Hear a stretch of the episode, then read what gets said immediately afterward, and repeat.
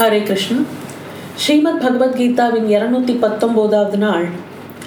பகவத்கீதையின் பதினான்காவது அத்தியாயம் குணத்திரிய விபாக யோகம் சிந்தித்து கொண்டு வந்தோம்.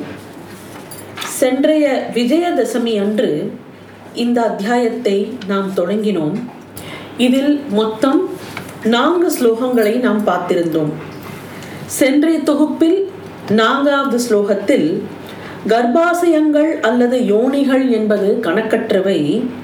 தேவர்களாக நரர்களாக விலங்குகளாக பறவைகளாக பூச்சிகளாக புழுக்களாக ஸ்தாவரங்களாக இந்த மாதிரி எத்தனையோ யோனியில் பிறவிகள் எடுக்கிறது. பலவிதமான ஜீவராசிகளுக்கு ஏற்ப பலவிதமான யோனிகள் பலவிதமான பிறவிகள் இப்படியெல்லாம் இருக்கையில் இது எல்லாத்துக்கும் தாயாய் இருப்பவள் மூல பிரகிருதி அவள் பெரிய நாயகி என்று அழைக்கப்படுகிறாள். தந்தையாய் இருப்பவர் பரமாத்மா.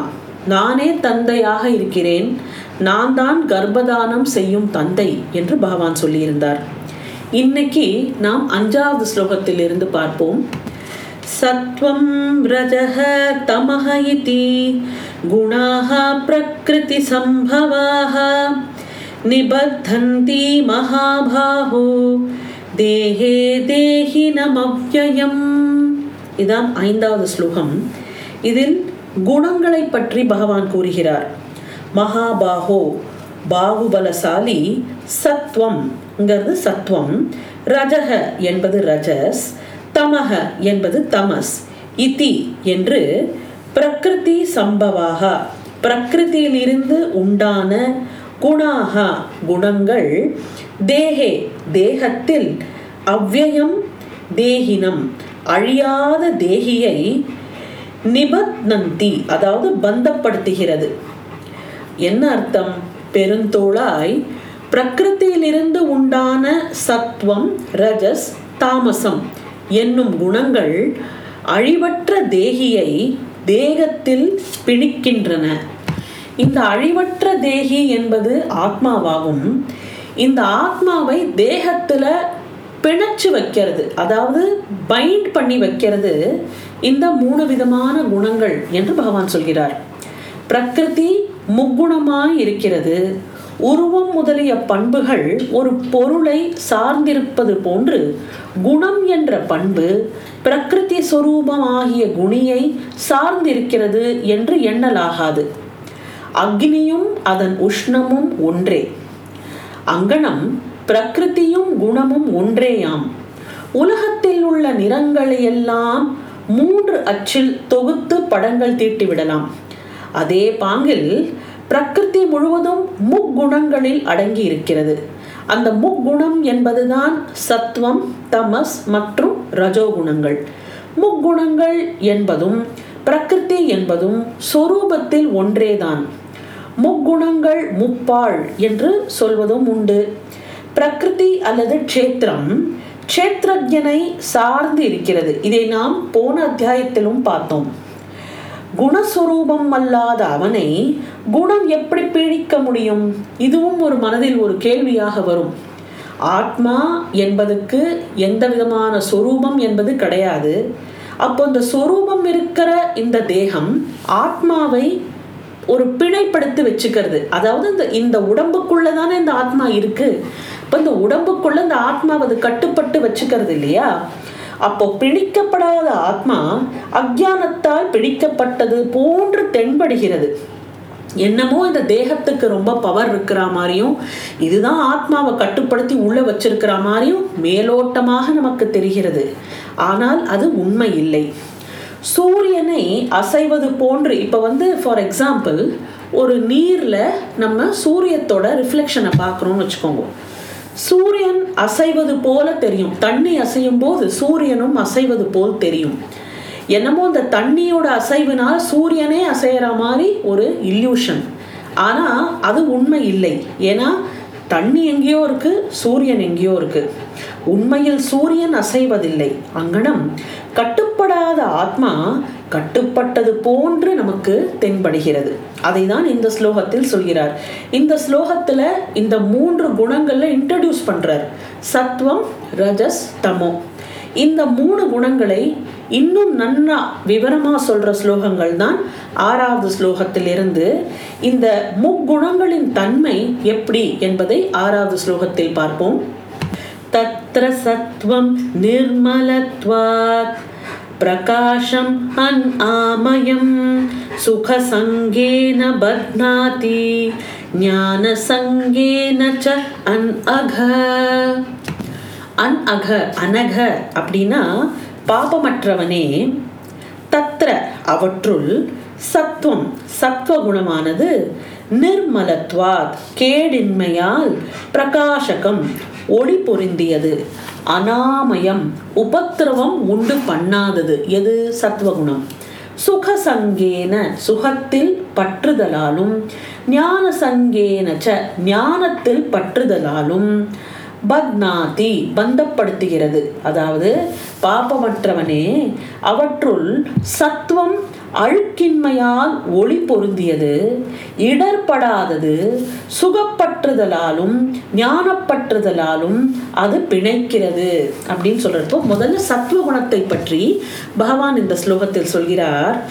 இப்போ ரொம்ப தூய கிளாஸ் ஒன்று இருந்ததுன்னு வச்சுக்கோங்களேன் ஒரு அட்வர்டைஸ்மெண்ட் செயின்ட் கோபெயின் கிளாஸோட அட்வர்டைஸ்மெண்ட் எல்லார் மனசுலையும் ரொம்ப பதிஞ்சிருக்கும். அதாவது ஒரு ஒரு கிளாஸ் திரை ஆக்சுவலி போடப்பட்டிருக்கும். அதை வந்து ஒரு அம்மா வந்து ஒரு பக்கெட் தண்ணி எடுத்து அந்த கிளாஸில் ஊற்றுவாங்க அப்போ அந்த கிளாஸுக்கு பக்கத்தில் அந்த சைடில் இருக்கிறவங்க ஏதோ நம்ம மேலே தண்ணி விழுந்துட போகிறதுன்னு தள்ளிப்பாங்க. நடுவில் அந்த கிளாஸ் ஒன்று இருக்கிறதே அவங்களுக்கு தெரியாது. அந்த கிளாஸ் அவ்வளோ பியூராக அவ்வளோ கிளியராக இருக்கிறது என்பது தான் இந்த கிளாஸோட டைப் அப்படின்னு ஒரு ஆடு வரும். அந்த மாதிரி அந்த எக்ஸாம்பிள் தான் சத்துவ குணத்துக்கு ரொம்ப பொருத்தமாக இருக்கும். அதாவது கண்ணாடி ஒன்று தூயதா இருப்பதோடு சத்துவ குணத்தை நாம் ஒப்பிடலாம். அழுக்கும் படியாததும் ஸ்பட்டிகம் போன்று அமைந்துள்ள கண்ணாடியின் வாயிலாக வெளிச்சம் நன்கு வெளியாகும். இப்போ என் வீட்டில் நான் ஒரு ஸ்பட்டிக லிங்கம் வைத்திருக்கிறேன். இந்த ஸ்பட்டிகலிங்கத்தில் நாம் வந்து திருவைந்தழுத்தை ஓதி அந்த ஜலத்தை விழும்போது அந்த ஜலம் அந்த சிவலிங்கத்தில் விழும்போது நாம் பார்க்கும்போது அப்படியே அந்த சைடில் என்ன இருக்குங்கிறது அப்படியே பளிச்சுன்னு தெரியும். பின்பக்கம் ஒரு விளக்கேற்றி வச்சால் அந்த விளக்கோட அப்படியே அந்த கலர் அந்த ஜோதியாக அப்படியே அந்த லிங்கத்தில் தெரியும். அதாவது ஸ்பட்டிகம்ங்கிறது அவ்வளோ ஒரு பியோர் ஆன ஒரு விஷயம். அப்போது அந்த மாதிரி சத்துவ குணம்ங்கிறது அப்பேற்பட்ட ஒரு பியூரிட்டி அழுக்கப்படியாததும் ஸ்படிகம் போன்று அமைந்துவதுமான கண்ணாடியின் வாயிலாக வெளிச்சம் நன்கு வெளியாகும். சத்வகுணம் அங்கனம் ஆத்ம பிரகாசத்தை விளக்க வல்லது. ஆத்மாக்கு இருக்கிற அந்த சைத்தன்யம் வெளியில எப்போ வரும்னா சத்துவ குணம் இருந்தாதான் வரும். சத்துவ குணம்ங்கிறது it's kind of a class அது மூலமா அந்த ஆத்ம சைத்தன்யம் வெளியில ரிஃப்ளெக்ட் ஆகி இந்த உலகத்துக்கு தெரியும். ஒப்பமான கண்ணாடியின் மூலம் அப்புறம் பார்த்தால் அந்த காட்சியை இடர்படுவதே கிடையாது. அதாவது இப்போ நான் சொன்னேன் இல்லையா செயின்ட் கோவேன் அட்வர்டைஸ்மெண்ட் எக்ஸாம்பிளாக சொன்னேனே. அப்போ அந்த கண்ணாடி எவ்வளோக்கு எவ்வளோ கிளியராக இருக்கோ விஷன் அவ்வளோக்கு எவ்வளோ நம்மளுக்கு கிளியராக கிடைக்கும். பொருட்கள் உள்ளபடி அதன் வாயிலாக விளங்குகின்றன. அவைகளை உள்ளபடியே கண்டறிவது தான் ஞானம். எது எது எப்படி இருக்கோ seeing things as it is is ஞானம். புறப்பொருட்களை பார்த்து அறியும் போது அவைகள் தரும் இன்பத்தில் நாட்டம் வருகிறது. சுகத்தை அனுபவிப்பதற்கு ஏற்றவாறு அதில் பற்றுதல் உண்டாகிறது. இப்போ ஒரு நல்ல விஷயம் பகவன் கீர்த்தனம்னு வச்சுக்கலாமே. அந்த பகவத் கீர்த்தனம் நமக்கு வந்து அந்த சுகத்தை கொடுக்கும்போது அதிலேயே மீண்டும் மீண்டும் நாம் ஈடுபட வேண்டும் அப்படிங்கிற அந்த எண்ணம் நம்ம மனசுல வருது இல்லையா?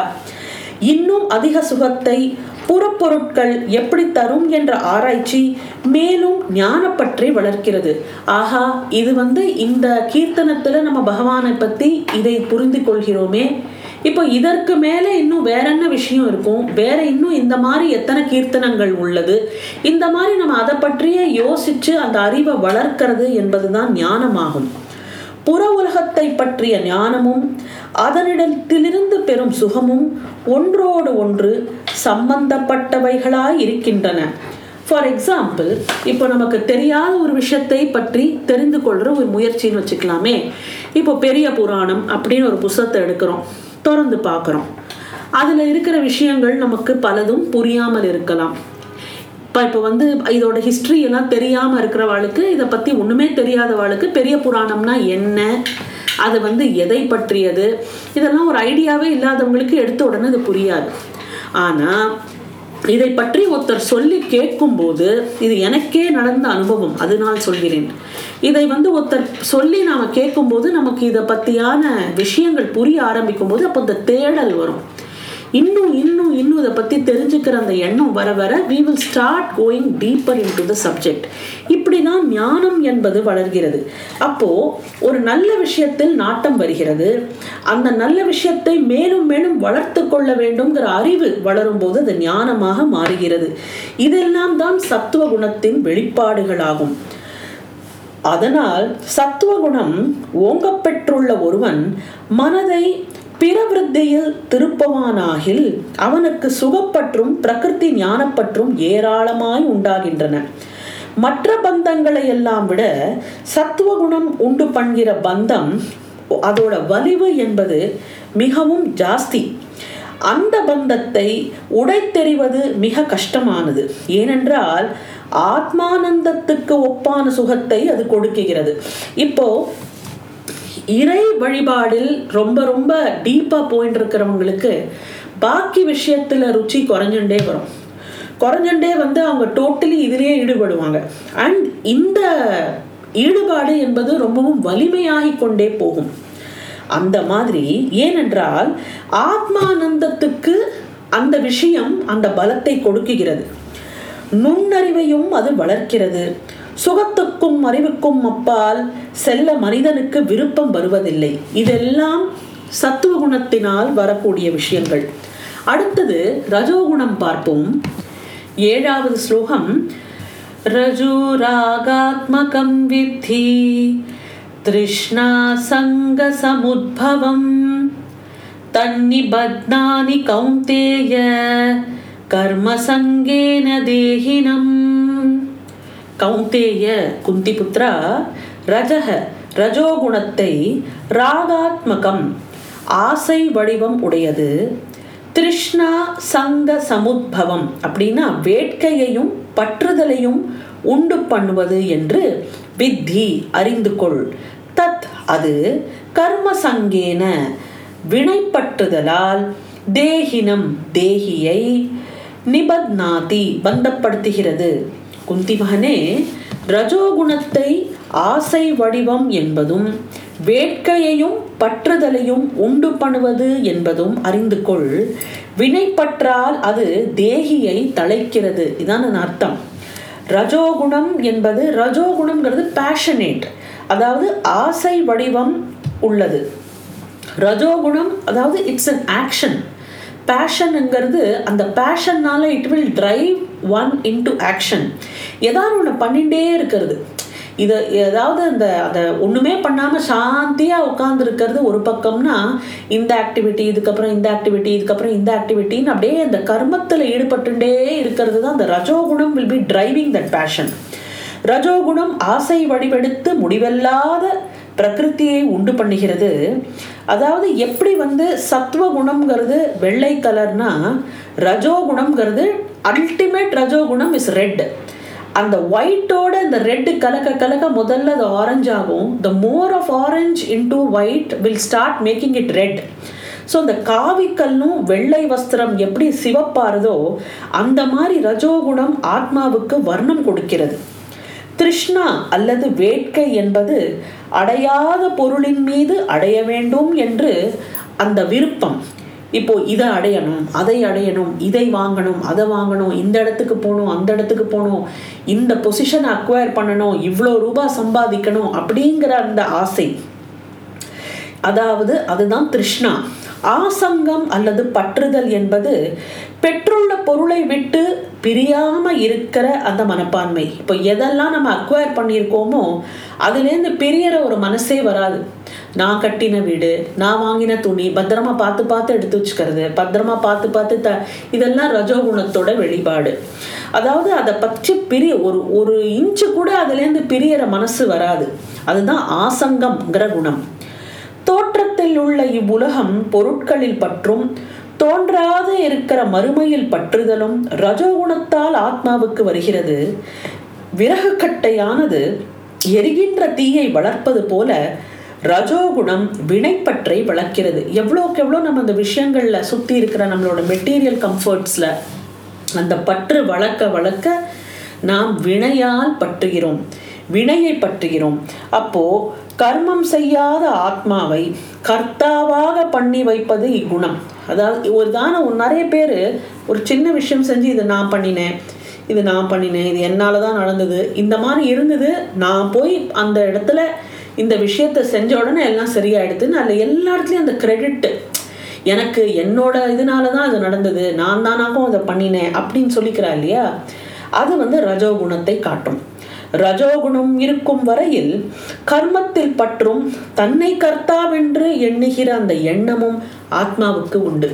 இப்போ நான் பண்ணினேன் நான் பண்ணினேன்னு சொல்றதுக்கு காரணம் என்னன்னா அவங்க தான் கர்த்தா அப்படிங்கிற அந்த எண்ணம் அவங்க மனசுல இருக்கு.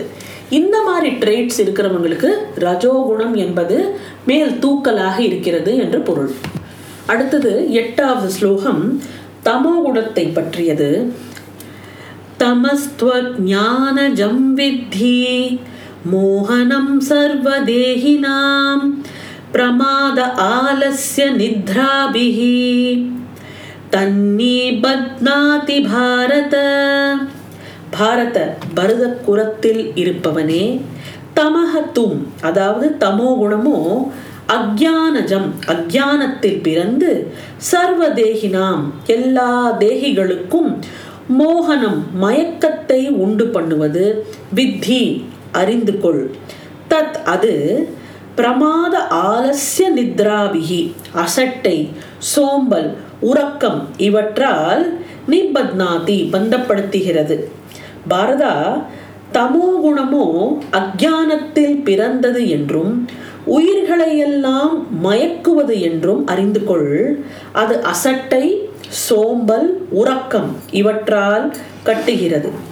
இப்போ அக்ஞான இருளில் இருந்து வருவது தமோகுணம் இது விவேகத்தை மறைக்கும் தன்மை உடையது. சத்துவ குணத்தை கெடுப்பது ரஜோகுணம் ஆனால் தமோ குணமோ சத்துவம் ரஜஸ் ஆகிய இரண்டையுமே கெடுக்கிறது.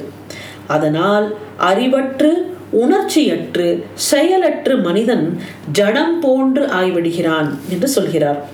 இதுதான் தமோ குணத்துக்கான டெஃபினிஷன் இதில் நாம் ஒன்று நன்றாக புரிந்து கொள்ள வேண்டும். மூன்று குணங்களுமே இம்பார்ட்டண்ட்டு சத்துவம் மட்டும்தான் உசத்தி ரஜோகுணம் வந்து கூடாது தமோ குணம் கூடவே கூடாதுன்னு அப்படிலாம் கிடையாது. மூணு குணங்களும் பகவானால் அது வந்து உண்டாக்கப்பட்டிருக்கிறது என்றால் மூணு குணங்களுக்குமே இம்பார்ட்டன்ஸ் உண்டு. இதில் நீங்கள் பார்த்தேன்னா இந்த ரஜோகுணத்தை வந்து பிரம்மாவோடையும் சத்வகுணத்தை பெருமாளுடனும் தமோ குணத்தை சிவபெருமானோடு ஒப்பிட்டு பேசுவார்கள். இது மூன்றுமே அவசியம் என்பதை நாம் இன்னும் விவரமாக நாளை பார்ப்போம்.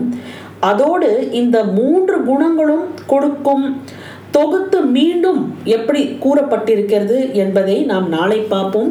பகவத்கீதையின் இருநூத்தி இருபதாவது நாளான நாளை உங்களை சந்திக்கின்றேன். நன்றி வணக்கம்.